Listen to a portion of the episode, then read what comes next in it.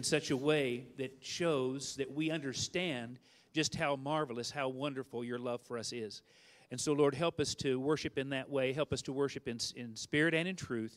And it's in Christ's name we pray. Amen. Hey, if you would grab one of these um, little blue cards, we call it a connection card. We'd love to know if you're worshiping with us today, maybe for the first or second time. We'd love to know who you are and how we can minister to you. So please do that. There's prayer requests as well. And then I'm going to have to look back here to see what's next. Uh, is it Bethlehem? Okay.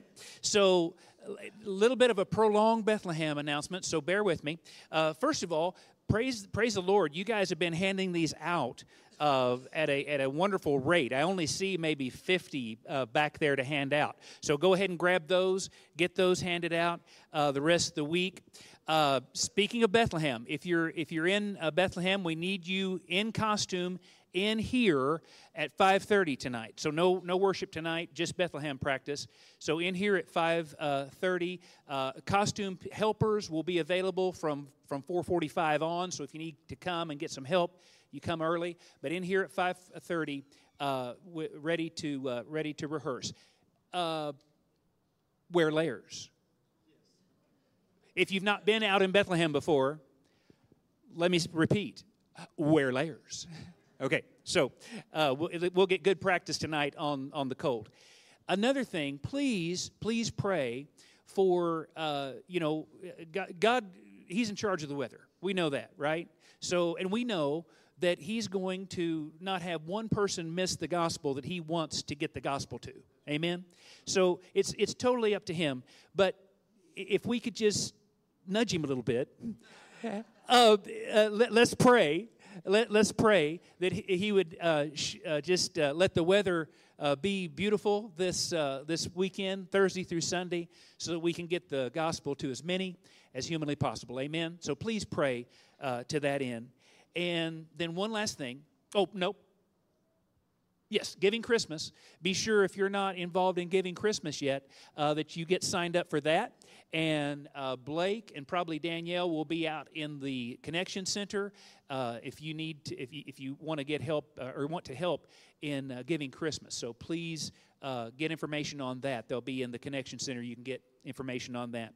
Well, you guys are still standing. Sorry. And um, and on on a personal note, everybody. Uh, thank you for your prayers. Um, Mom went to be with the Lord around uh, Easter, and then Dad just Monday, right before Thanksgiving. And um, just thank you. Thank you on uh, for for all your calls and your text and your emails and your personal contacts. Um, but as I was thinking about that, thank you most of all for. I, I've probably either attended or sang at hundreds of your all's uh, moms and dads' funerals. And I know by heart, 1 Thessalonians 4.13, that uh, God uh, doesn't let us grieve as those who have no hope.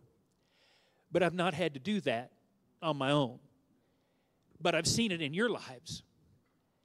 And I've learned so much by seeing you go through what my family's gone through this year. And uh, that means a lot. I learned from you, and God bless you for that. I think that's one of the reasons a church body is a church body, isn't it? That we learn from one another, we, we, we, we grow with one another, we see the strengths in one another, and, and we take that on ourselves. And God bless you for showing me that and living that out. Thank you so much. Well, as we proceed for worship today, we're going to get into uh, Hebrews 2, and uh, let's just read the first part of that. Therefore, we must pay close attention to what we have heard lest we drift away from it. For since the message declared by angels proved to be reliable, and so this song is going to remind us of that reliable message that the angels proclaimed.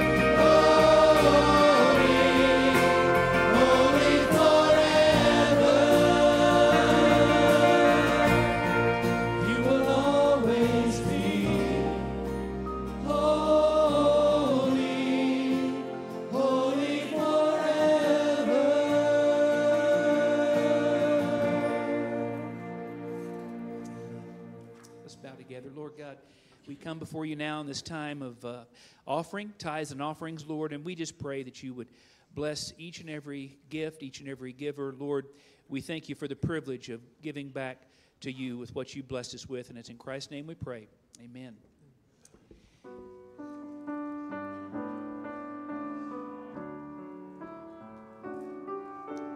Think about his love. Think about his goodness.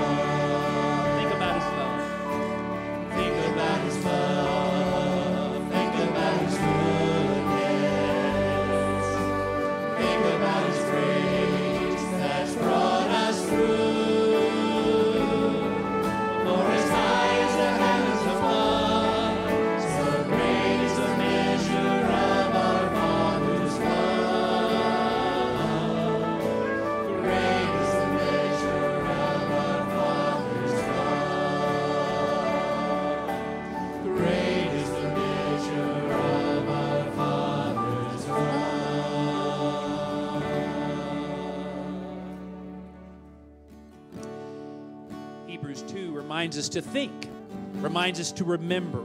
Because if we don't, what happens? We, we drift away. Another scripture that reminds us to think about lofty and worthy things is Philippians 4 8. Let's read it together. Finally, brothers, whatever is true, whatever is honorable, whatever is just, whatever is pure, whatever is lovely, whatever is commendable, if there is any excellence, if there is anything worthy of praise, think about these things.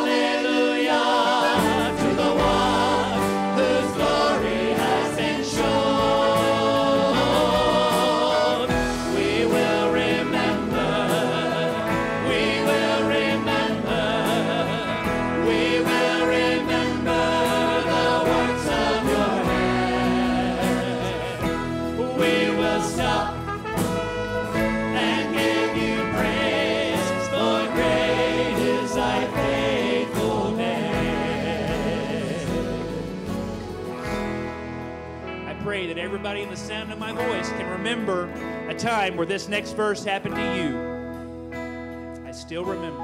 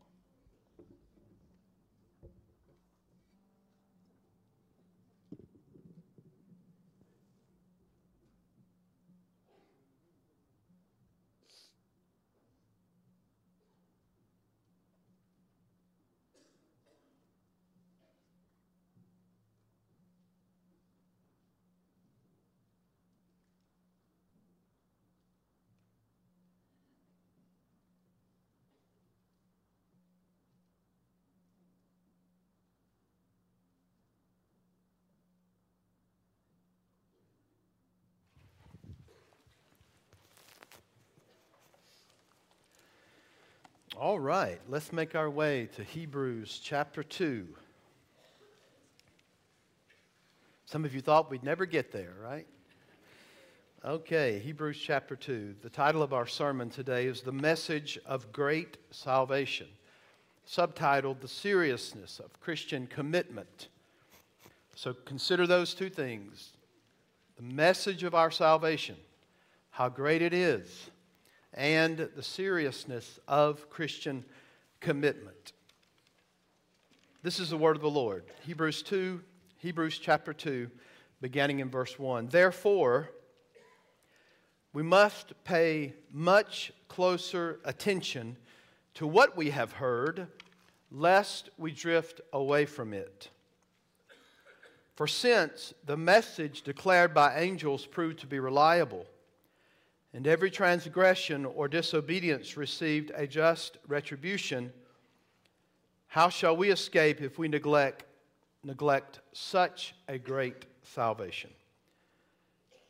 And he's going to tell you about this salvation. It was declared at first by the Lord, and it was attested to us by those who heard, while God also bore witness by signs and wonders and various miracles and by gifts of the Holy Spirit distributed according to his will.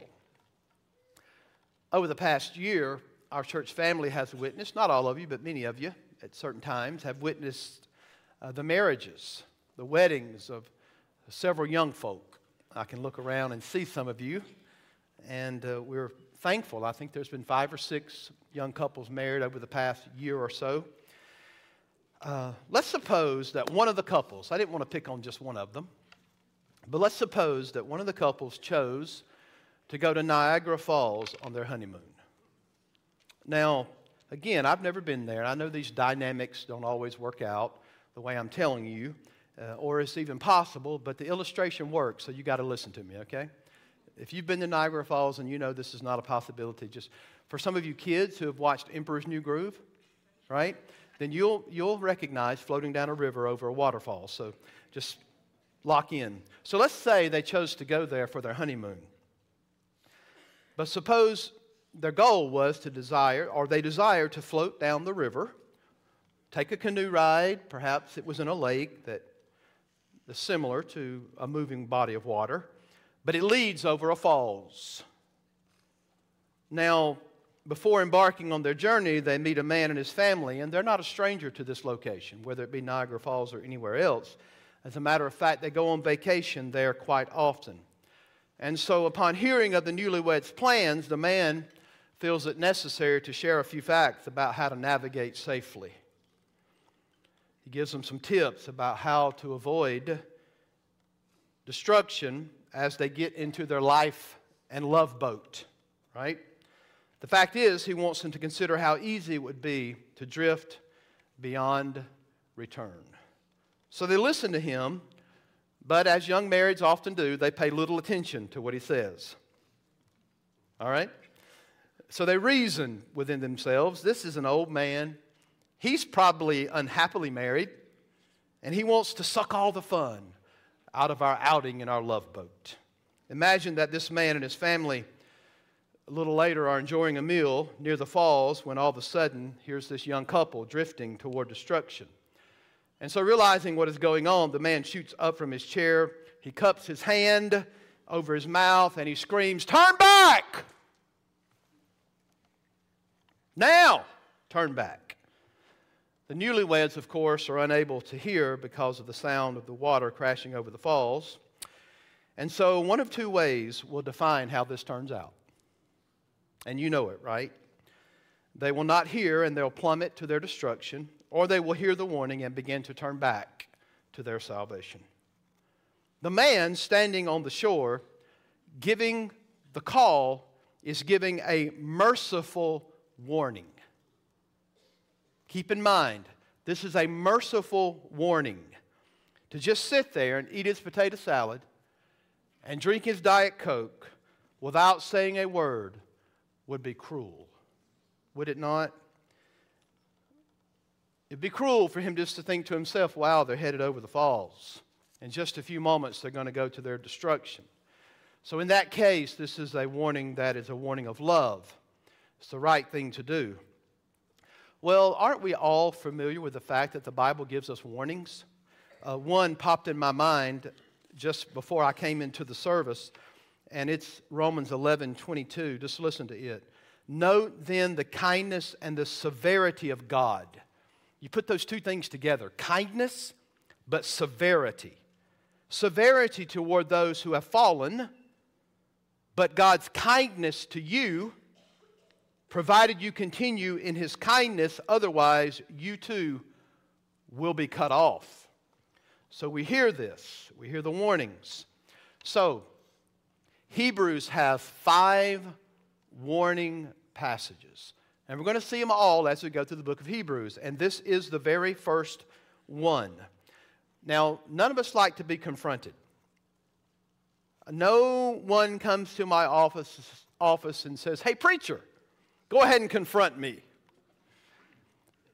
It just doesn't happen. Why? Because a warning touches us at the level of our pride, doesn't it? It kind of punches us in the gut and it knocks the wind out of us. And it grabs us by the collar and it necessitates a self examination. But I want to remind you with this warning, it's not God's desire to wound you or plunge you into distress but to graciously warn you of the potential danger of drifting. Is everybody on board with that? That's the goal of this. It's a loving purpose of our God. And He's shouting to us with a loving purpose. At times, we need a gentle, the gentle presence of a bit and a bridle. Yet at other times, we need the sharpened spurs of warning. And hear me, folks, this is a reality in the U.S. like none other the reality of not paying attention and the reality of drifting. So, God is lifting his hands to his mouth today in kindness. And if you're drifting today, he's telling you, turn back. Turn back. Uh, in reality, there is no other place to turn because there's salvation in no other name. It's only the Lord Jesus Christ. So the warning in this passage is that we might become indifferent toward the serious, the seriousness of our commitment to Christ and the gospel, our trust in the Lord. And in light of Hebrews 1, he's a pretty awesome person, right? He's accomplished a pretty awesome work for us. So, the passage is rendered with this kind of force. We must pay the closest attention to what we have heard. And what have we heard? We've heard a grand exposition that I preached through, I don't know how many sermons, but a lot. And it was Hebrews 1 1 through 14. And that is what we're supposed to pay attention to. So let me give you a few exegetical things that I think are important for you to think through it. And then I'm just going to give you two points and we're done today. Can y'all handle that? Now, I, I think this is necessary, all right? So the section continues the theme of God speaking. You see verse 1? Long ago, at many times and in many ways, God spoke. Okay, chapter 2. Therefore, we must pay a closer attention to what we have. Are y'all listening? Don't make me do the exegetical part twice, okay? Pay attention to what you've heard. So there's incredible continuity with chapter 2, verse 1, with, with chapter 1, verse 1. So it's what God has spoken, and now it is you pay attention to what I've spoken and what you've heard. Okay? So that's important for us to think about. It presents the severe consequences of not paying attention to God's final word, which is who? The Lord Jesus Christ and the gospel message. So there's a switch in chapter 2 to what we would call exhortation. In all of chapter 1, you're not commanded to do anything. It's indicative after indicative about who Christ is. He is the radiance of God's glory. He's the exact express image of his nature. He's God. There's, it's just us being drowned in the glory of Christ with no exhortation. But when you get to chapter 2, verse 1, you're exhorted as a people to pay attention to what you've heard about the glory of Christ. So the writer is referring to the entire argument, and he's doing what's called a deduction. After you've heard all this, something needs to be deduced in your mind and in your heart. After you've heard the glory of Christ, then there's something that you're encouraged to do as a believer. So, chapter 2, 2 through 4, you see it? Not the first verse, but beginning in verse 2 down through verse 4, that's one sentence in the Greek. That's a lot. Now, you've got a question mark put in there and you've got periods, but that's supplied for you. But in the Greek, there are no periods and no commas. Okay? That's one long sentence in the Greek, and it's carefully constructed, and it's an argument. The phrase, that which was heard, is referring to the initial proclamation of the gospel message. He's speaking to us the gospel through Christ. Hear him. Okay? The more closely as it says in the text, we must pay much closer attention, anticipates the wilderness generation. Y'all remember that? You remember the Israelites in the wilderness who did not listen to the Lord? Well, in Hebrews chapter 3 and 4, the writer's going to talk about that generation of people that God spoke to, but they did not hear. They didn't believe the Lord. So, the word more closely can also indicate a ship that needs to stay on course. All right, y'all listening? This is all preparatory. I'm plowing the ground to get to the points. Okay, you with me? So, you got to stay on course, and that is contrasted with drifting. So, the call, the exhortation, is to pay attention, stay on the course, lest you drift. Uh, another translation is if you don't pay attention, you will wash away. Okay? So the verb is used in the Septuagint in Proverbs 3:21 where a father exhorts his son not to drift away from the wisdom of the Lord. So again, it reiterates that importance to us to not drift away. Now, drifting is a nautical metaphor. Drifting away from one's course. Now, do you think the people that lived in this time would have known something about sea routes in the Roman Empire? You better believe it. So when they heard drifting, they knew full well what that metaphor was. The audience would have, would have recognized that allusion. So, the metaphor also could be describing a ring slipping off a finger.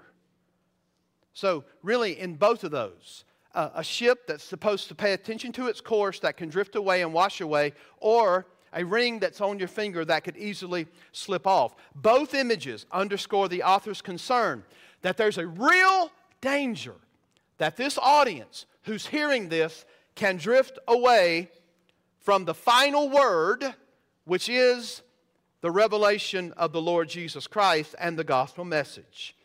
What causes this? Well, persecution can. Can you imagine what these families dealt with when they were in Judaism and they were bound to the law, thinking they could work their way to Christ, and then they trusted Jesus, and their families were like, Who are you? You mean you're a baptized Christian? You're out of the family. And this literally happened to many, many people. It happens around the world. So persecution could, could have pushed them into this, and just straight up compromise to sin can do it. Because the book of Hebrews is going to talk about the deceitfulness of sin and turning away from the gospel. So, the word or message spoken refers generally to that gospel proclamation to the audience. The next phrase, you see it?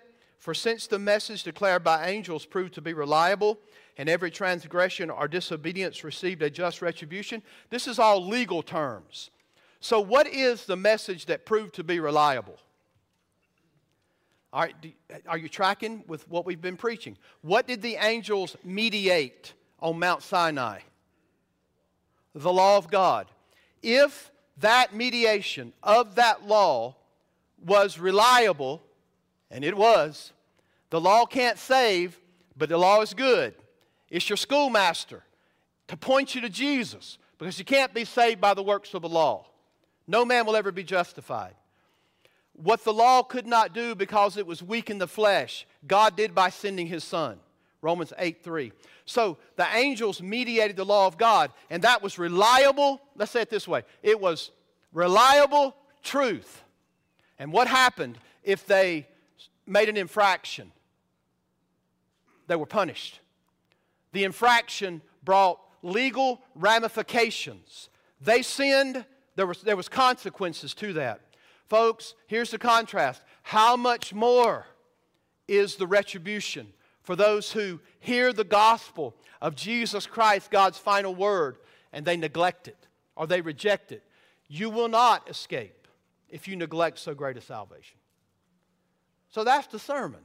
It really is. That's the sermon. How much greater will be the consequences for neglecting that which was. If they received just recompense, for the law given by angels, how much more so will you get retribution upon yourself and not escape if you reject the glory of the gospel of Jesus Christ, which is greater, which is the only thing that can actually save you. That's the message of chapter 1. God has spoken through his Son, and his Son is the creator and sustainer and owner and ruler and redeemer of the world.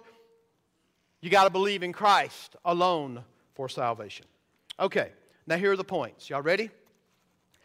First, we must pay close attention to the message of salvation. Again, the first chapter is about the person and work of Christ. Chapter 2, verse 1 gives us the first command or duty. 24 times in the Word of God, we are warned to take careful concern, to be focused, to be consumed, to, take the, to heed the warning regarding who Christ is. So that pay attention, that word, again, refers to possibly a ship approaching a port. It's got to stay on course. It's got to hold course. And the connection with chapter 1 is very important. Chapter 2 begins with, for this reason.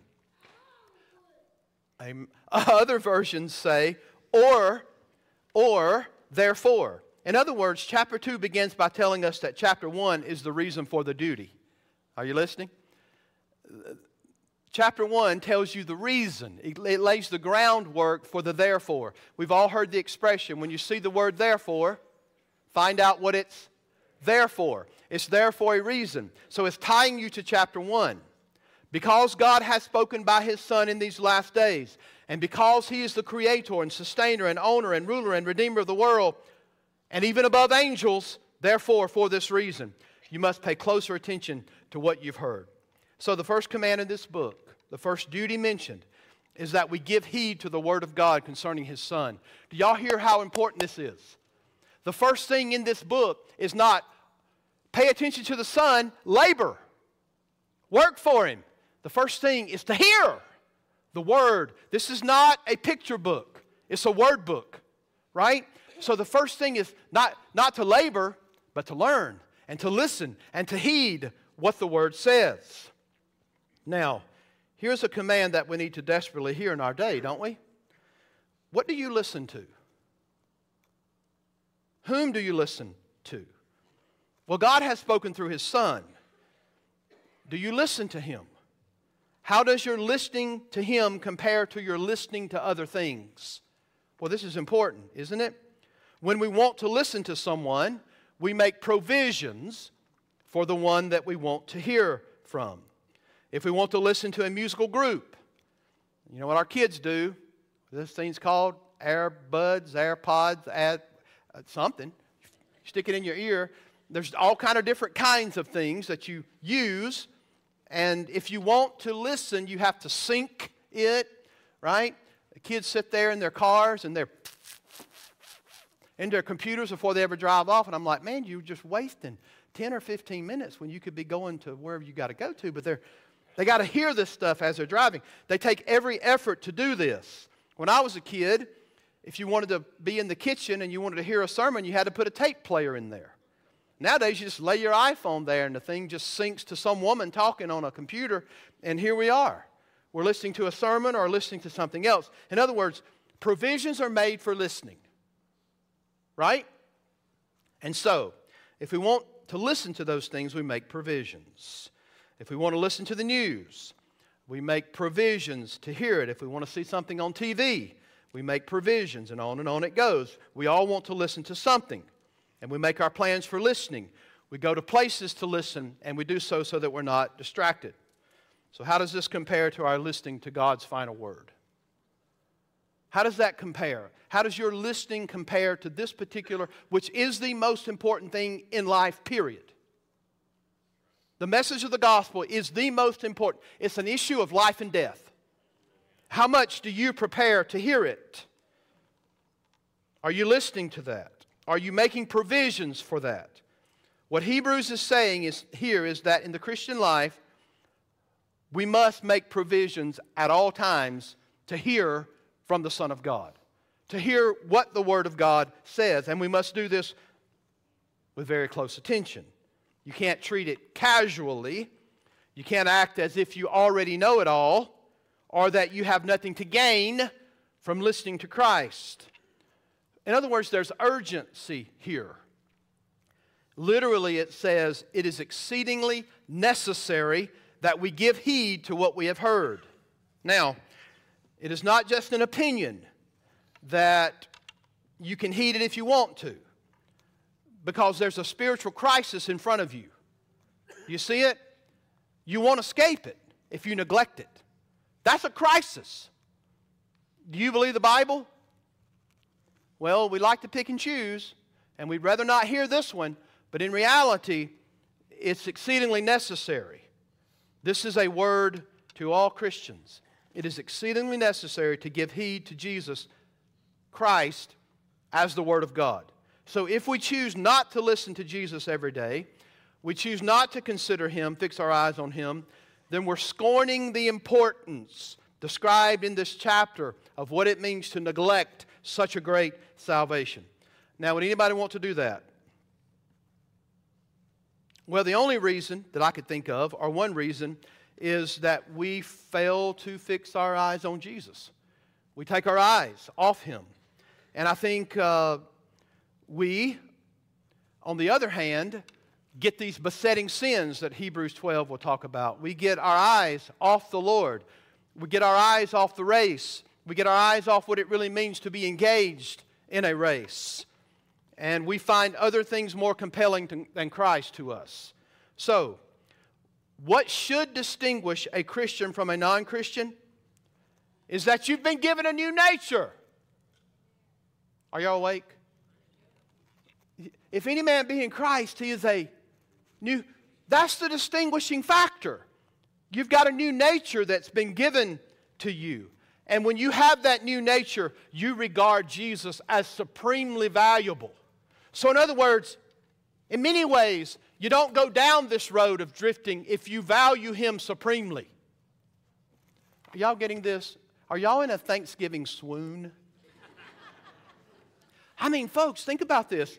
What are you valuing? Let me give you a few things to think about. All right? For this reason, we must listen, and we want to listen all the more closely. Did you know that there are enemies of paying attention?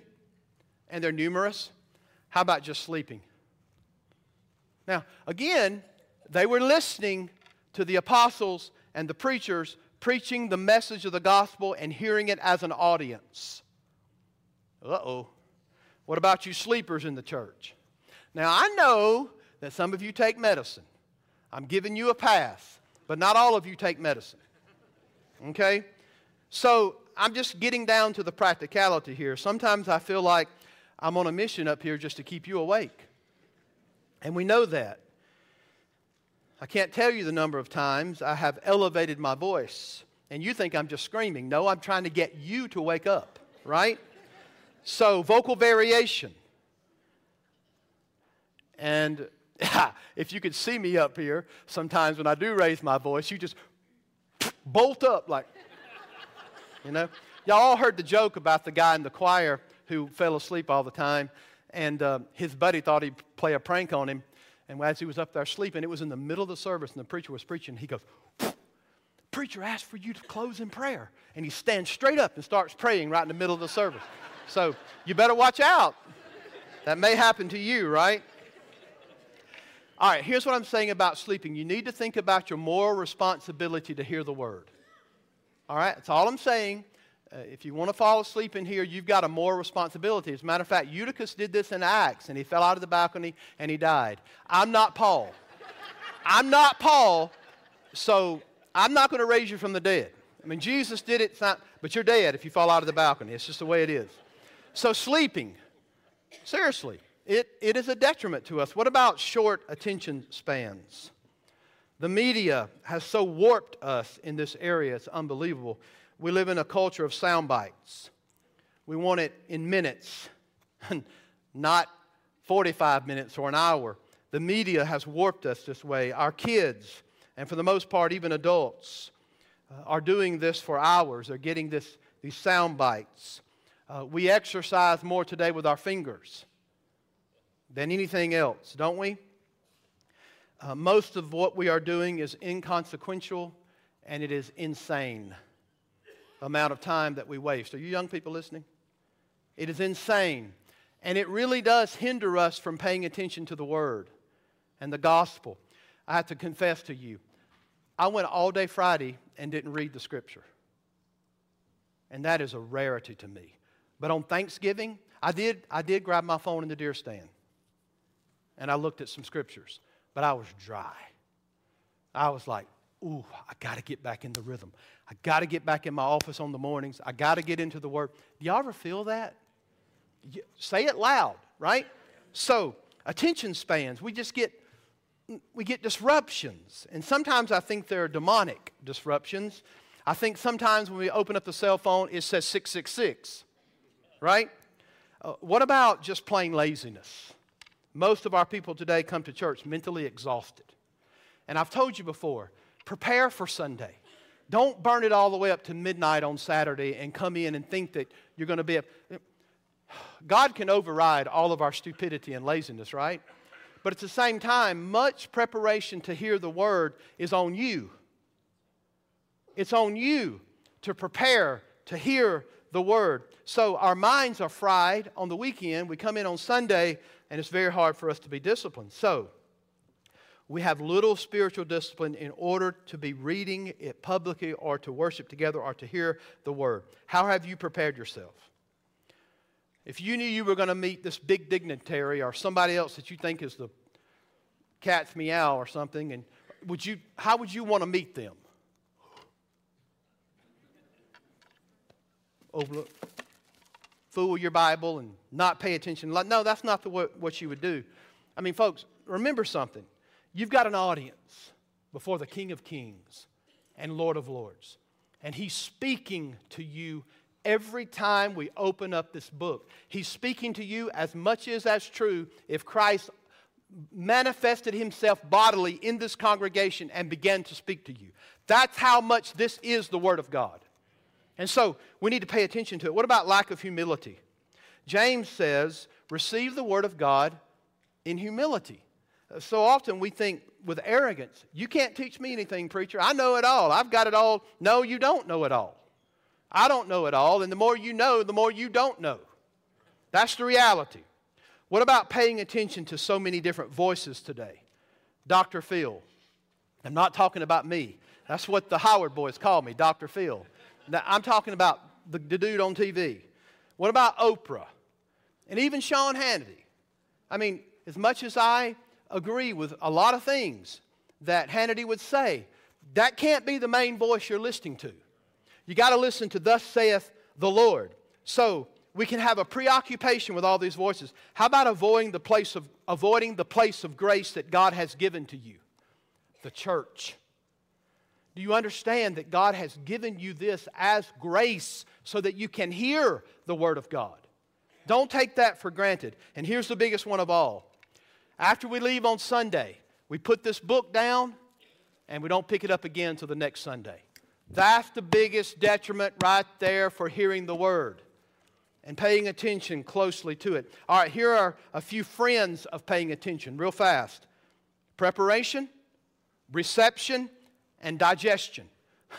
Those are good for receiving the Word. You prepare yourself, you receive it as the Word of God, and you digest what the Word says. I want to remind you that eternity is at stake every time you open up the Word of God. Every time you hear me preach it, I'm preaching to people that are either on their way to heaven or they're on their way to hell.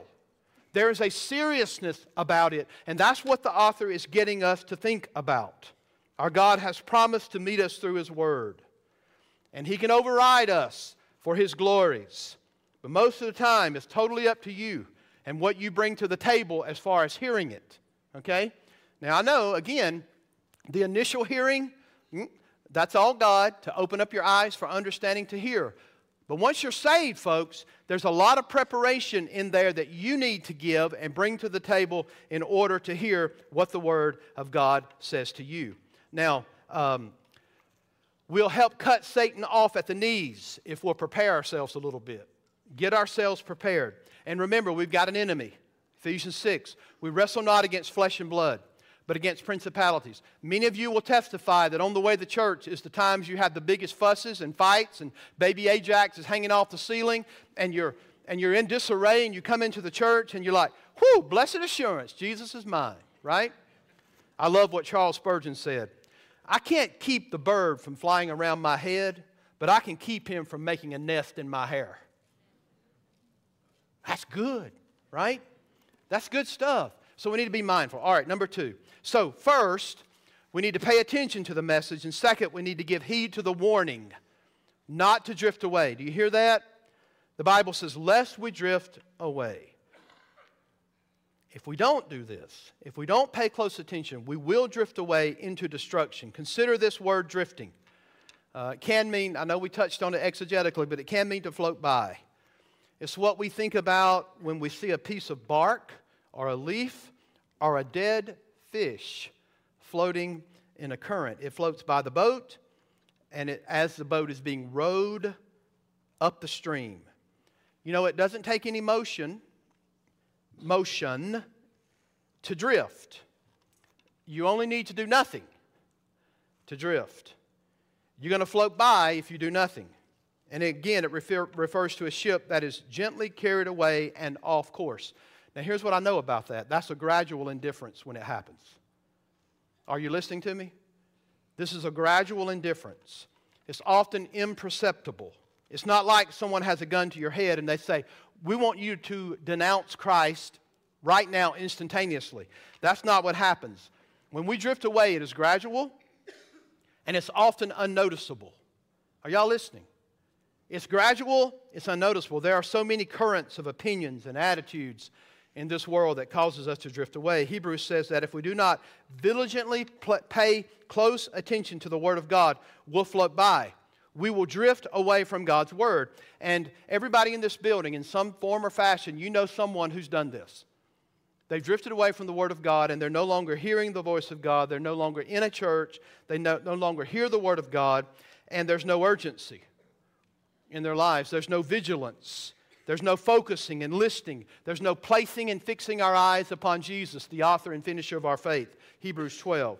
And the result has not been standing still, but drifting away. You understand there's no standing still. And he's saying they're drifting. That's the point here. There's no standing still. The life of this world is not a lake, it's a river. And there's no standing still. There's no position called park. There is nothing required to drift. And it's a downward destruction. So if you don't earnestly listen to the Lord Jesus Christ and daily fix your mind and thoughts upon Him hourly, then you will not stand still, you'll go backwards. You will float. Many of you hear me, but in your mind you're thinking, Preacher, stay out of my business. That's my business. Grammatically, I'm wrong saying this, but this is the way you would say it to me. Me and Jesus got this thing all worked out. We're fine. And what immediately when you say you've got it worked out with him, then you're defining him the way you want him to be and not what this says. Right? We're good at that. It's once been said God made man in his own image, and we've since tried to return the favor. And we have. And so we got to listen. So drifting is a deadly thing in the Christian life. We all know this because we see people who drift away. We pray against this. And the remedy, according to Hebrews 1 and 2, is to pay attention to the final word, the Lord Jesus Christ. It's obvious there is salvation in no other. You can't move away from Him. That is, consider what God is saying in His Son. Fix your eyes on what God is saying. Fix your eyes on Christ. Now, it occurred to me that this is not a hard stroke to learn to swim against the stream of sin and indifference. Now, there are some strokes that are hard to learn. This is not a butterfly or a backstroke. This one's pretty easy. The only thing that keeps us from swimming like this is when our own sinful desires get in the way. Right? When we take our eyes off Christ and we begin to float with other interests but let us not complain that God has given us a hard job. He's just asking you to fix your eyes on Jesus. He's asking you to make sure you're listening to what Christ says. Consider, fix the eyes. This is not a hard job description, is it? Keep your focus on the living God. Keep your focus on Christ. It's a solemn invitation. Here's the best way to say it it is a solemn invitation to you as a Christian to be satisfied with Christ. We don't need all these other things in the world that pull us away. We don't need these sinful desires. Are we going to have them? You better believe it.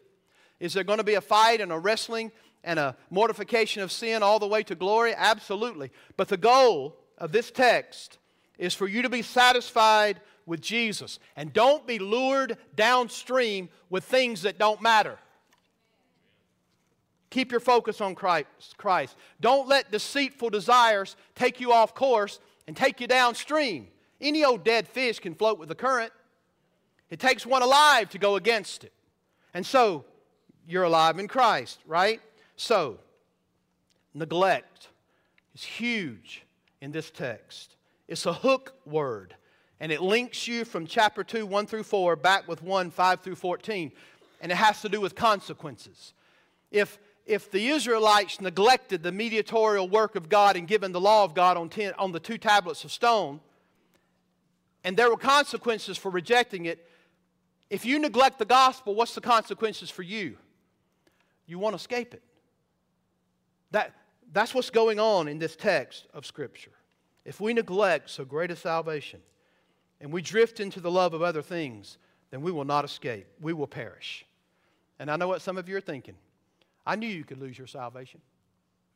That's what I learned when I was a kid. Whether it's AG or Pentecostalism or United Pentecostalism or Methodism, whatever that might be, you learned that you could lose your salvation. Well, that's wrong.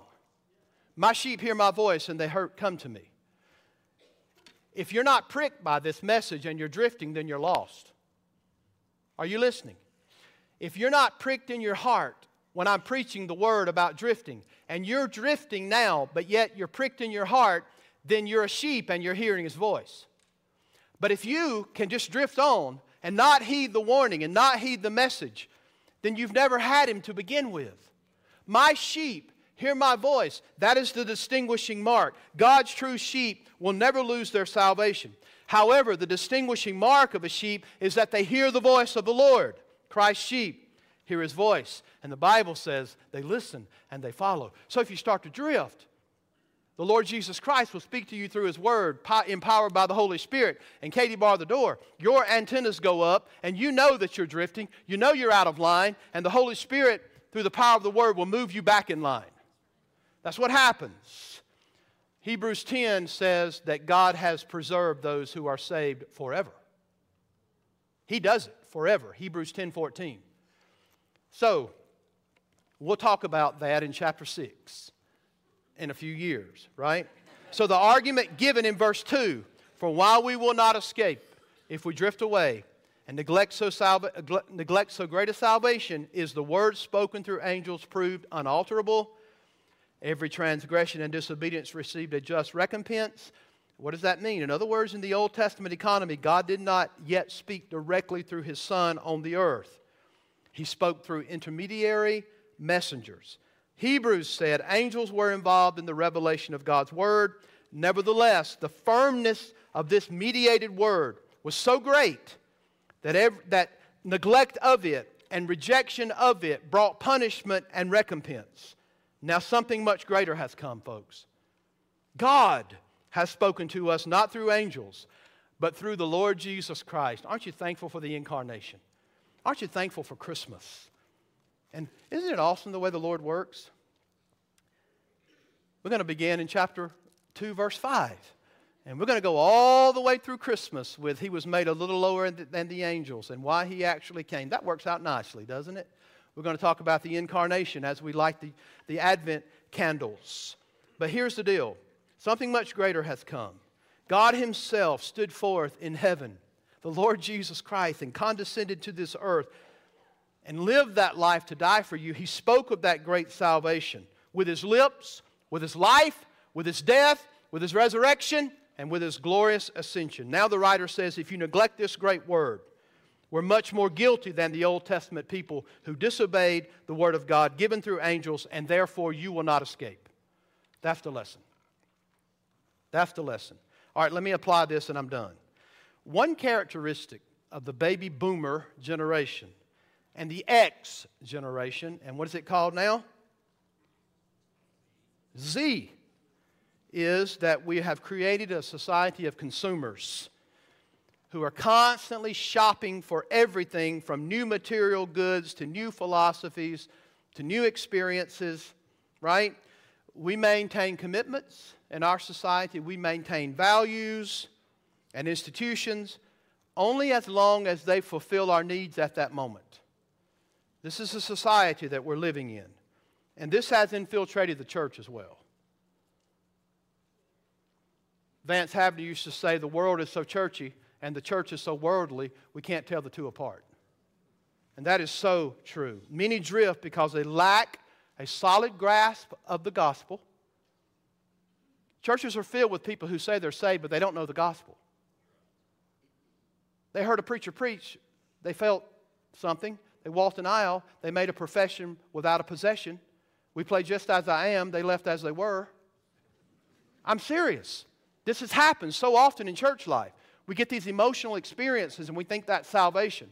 If you haven't put your trust and confidence in the Lord Jesus Christ as given to you by this book concerning who He is, then there's no way you're saved. You're not saved by an emotional response. You're not saved by decisions. You're saved by Jesus. Christ is the one who saves. So, we want the right worship services because we're spoiled. We want the right Bible studies because we're spoiled. We want the right children's care because we're spoiled. We want the right teen ministry because we're consumers. We're drifters. And again, many people drift because of the lack of knowledge of the gospel and a commitment to a body of believers. Right? We're missing these things. The drive for autonomous living, the drive to be in control of my own life and my own destiny. Folks, that is counter to Christian commitment. Jesus said, If any man would come after me, he must deny himself. He must disavow his allegiance to self if he's going to follow me. That's pretty strong, isn't it? If any man would come after me, he has to take up his cross. Total identification with death and crucifixion if he's going to follow me. So, the question for most today is not how can I serve the Lord with gladness and serve this community of believers? The question is, what can this community do for me? What can God do for me in my self actualized world? In other words, as long as this God thing and this community thing can help me and keep me together, I'll participate. When that ceases to happen, I'm going to drift somewhere else. We just don't want to take responsibility for our actions, do we? So here's the message. Here's the application. We need to regain a sense of sin. We need to regain a sense of taking personal and moral accountability before God seriously. And that was the subtitle, right? The seriousness of Christian commitment. What have we actually believed? Have we believed this gospel of the Lord Jesus Christ, or are we neglecting it? The only way this can be accomplished is by paying more attention to the Word of God and the Word of salvation. And it is wonderful news, the gospel, but it presupposes some bad news.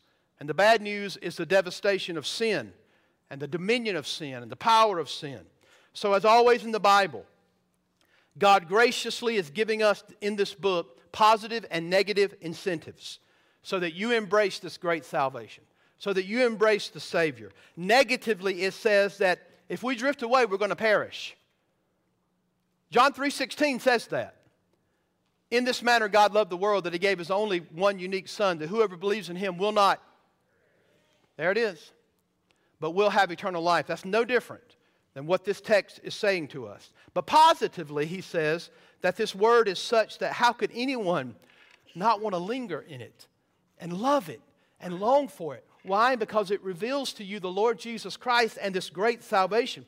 The one it reveals is the creator of the world. He's the upholder of all things. He's the heir of all things. He's the ruler of all things. He's at the right hand of the majesty of God. He's the purifier of all your sins. Why would you not want to trust him? How could we not want to pay attention to this word and consider him and fix our eyes upon him? Here's what Voddie Baucham said. Jesse sent this to me this week. Voddie said this It amazes me that we believe this. And he's got a colon, and then he says, that God would crush and kill his own son, but he'd let us slide. Let that sink into your heart and mind. Oh, folks, the severity of your sin cost the Lamb of God his physical life on the cross. And if, if, the, if the Lord God did not spare his only son, but gave him up freely for us all, if you don't put your trust in him, you're not going to slide. He's not going to let you slide. How can we neglect so great a salvation? The old song says it well, doesn't it? I tried to scratch it down when I walked in. Oh, soul, are you weary and troubled? No light in the darkness you see. There is light for a look at the Savior, and that life is more abundant and true. Turn your eyes upon Jesus. Look full into his wonderful grace, and the things of earth will grow strangely dim. Or look into his face. The things of earth will grow strangely dim in the light of his glory and grace. I love this one. His word shall not fail you. He promised, believe him, and all will be well. Amen. To God be the glory. The seriousness of Christian commitment and the glory of our awesome gospel. To God be the glory. Father, we thank you for speaking to us through your word. Father, help us. Help me. It's interesting, the author says, How shall we escape if we neglect? The author, the writer of Hebrews, is putting himself right where the people are. Nobody will escape if we neglect so great a salvation. The law given by angels proved reliable. And they did not listen, and they received just retribution. How much more so when you actually, Lord Jesus, fulfilled the law? Your salvation that you paid for, what you gave in redemption, is far greater than anything the law could have ever accomplished. And Lord, how will we escape if we neglect that so great a salvation? Father, if there's someone here today that is lost, may they receive that great salvation. May they understand the seriousness of their sin and the consequences and the glory of Christ to save us. It is the kindness of the Lord that leads us to repentance. You are merciful, Father, for giving us this warning today that if we don't pay attention, we'll drift. And if we drift completely away, we never were saved to begin with. It's a reminder that it's a real true warning to us and that we should not take the teeth out of the warning. We need to hear you cup your hands in the word and, and, and holler out at us and say, Turn back, turn back. Lord, help us to listen and heed your word today. In Christ's name we pray. Amen.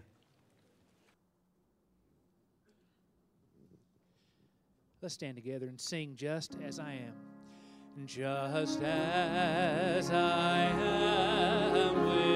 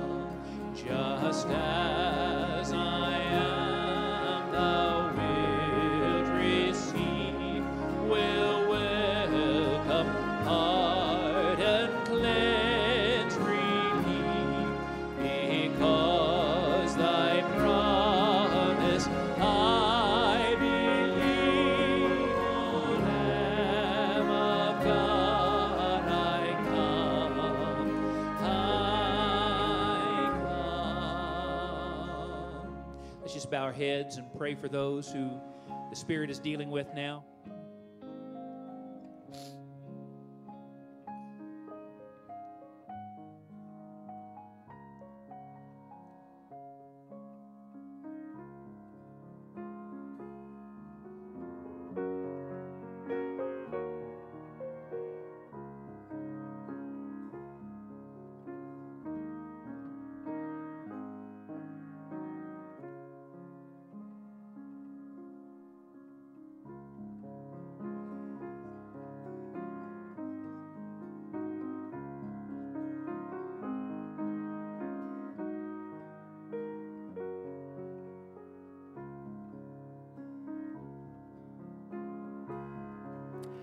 All right, church family, you can look this way. Mr. David, this is Mr. David Porter and um, Miss Kathy Wagaman's dad, John's father-in-law. All right, and uh, he, I asked him, I said, Mr. David, you know Jesus as your Lord? And he said, Yes, sir, absolutely.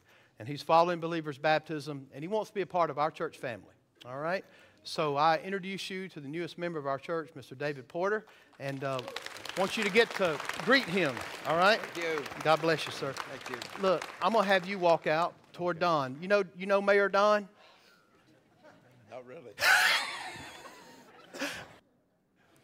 I asked him if he knew you. He said, Not really. uh, I thought everybody knew Mayor Don, didn't y'all? So keep in mind the schedule. Don't get here at 525 undressed. Oh, yeah. Without your back to Bethlehem stuff on, right? Make sure you get that on before you come into this building. Uh, don't try to get here at 5, uh, 525 and think you can be in here by 525 with nothing on. It takes a while, you know, when you're big like me to pull that thing over you, right? Get your head fixed and hair and all that stuff. So, see you at 5.30. Uh, David brought out a huge point. We scheduled Thursday, Friday, Saturday, Sunday, and we're going to do our best when there's increments, if rain comes and it stops, we're going to hang in there, right? We'll do the best we can to get it in. We'll just pray that the Lord will let that happen. Amen. To God be the glory. Hey, you know, we're going to sing before we go. All right. Because we don't want to drift, do we? If anybody's moving, they're drifting. we will remember. We will remember. We will remember. We will remember